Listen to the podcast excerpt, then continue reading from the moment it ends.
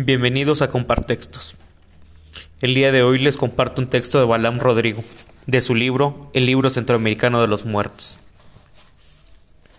Las patronas, 17 años de ayuda concreta a los migrantes, por los esfuerzos que implica ofrecer un taco y agua, día a día desde 1995, sin recibir un peso, a los migrantes que viajan en el tren conocido como La Bestia.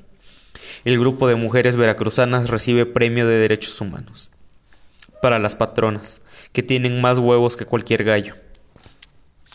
Tormenta en la patrona, Amatlán, Veracruz. Es una noche encendida con lámparas de petróleo. La luz se ha ido. La del sol, la de los cables. Riñe con furia la lluvia contra el techo.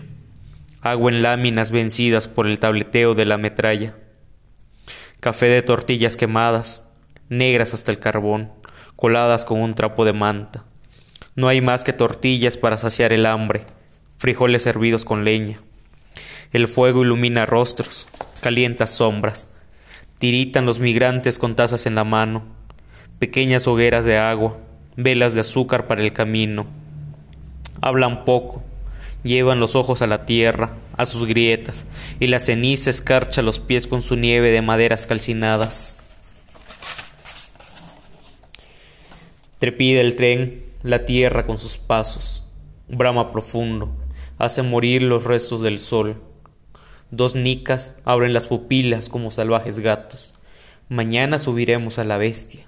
Mañana, sin embargo, se levantan.